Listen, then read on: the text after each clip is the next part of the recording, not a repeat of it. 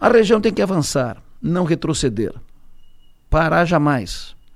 Já chega o que perdemos, o tempo perdido. A região merece investimentos de porte, merece sim. Parar a obra na SC 445 para rediscutir projeto, porque é muito dinheiro por uma obra só, é entender que a região não merece ou não precisa de tudo isso. Visão equivocada.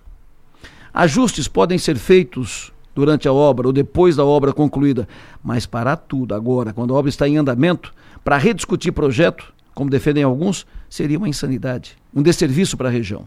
O momento é para tratar do segundo trecho da obra já. O primeiro está em andamento, está sendo feito. Agora tem que discutir e pensar segundo trecho.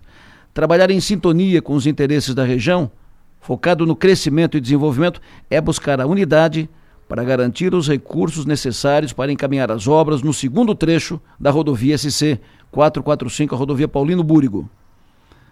Porque não pode ficar a obra pela metade. O primeiro trecho tem que tratar do segundo, para fazer a obra toda. O primeiro trecho está sendo executado, é preciso trabalhar junto ao governo do estado para incluir no orçamento os recursos necessários para começar o segundo trecho ainda em 2024. Isso implica no envolvimento e empenho de todos os deputados da região. Isso implica no envolvimento e empenho de todos os prefeitos e de todas as forças do setor produtivo. Essa não é uma obra municipal, local. Não é uma obra só de Sara, que interessa só a Sara. Não, não. Essa é uma obra regional. Pois conectados com tudo isso, os vereadores de Sara, por iniciativa do vereador Jairo Silveiro Jairinho, vão se reunir hoje com os deputados da bancada do Sul para tratar do segundo trecho da obra na SC 445. Boa iniciativa.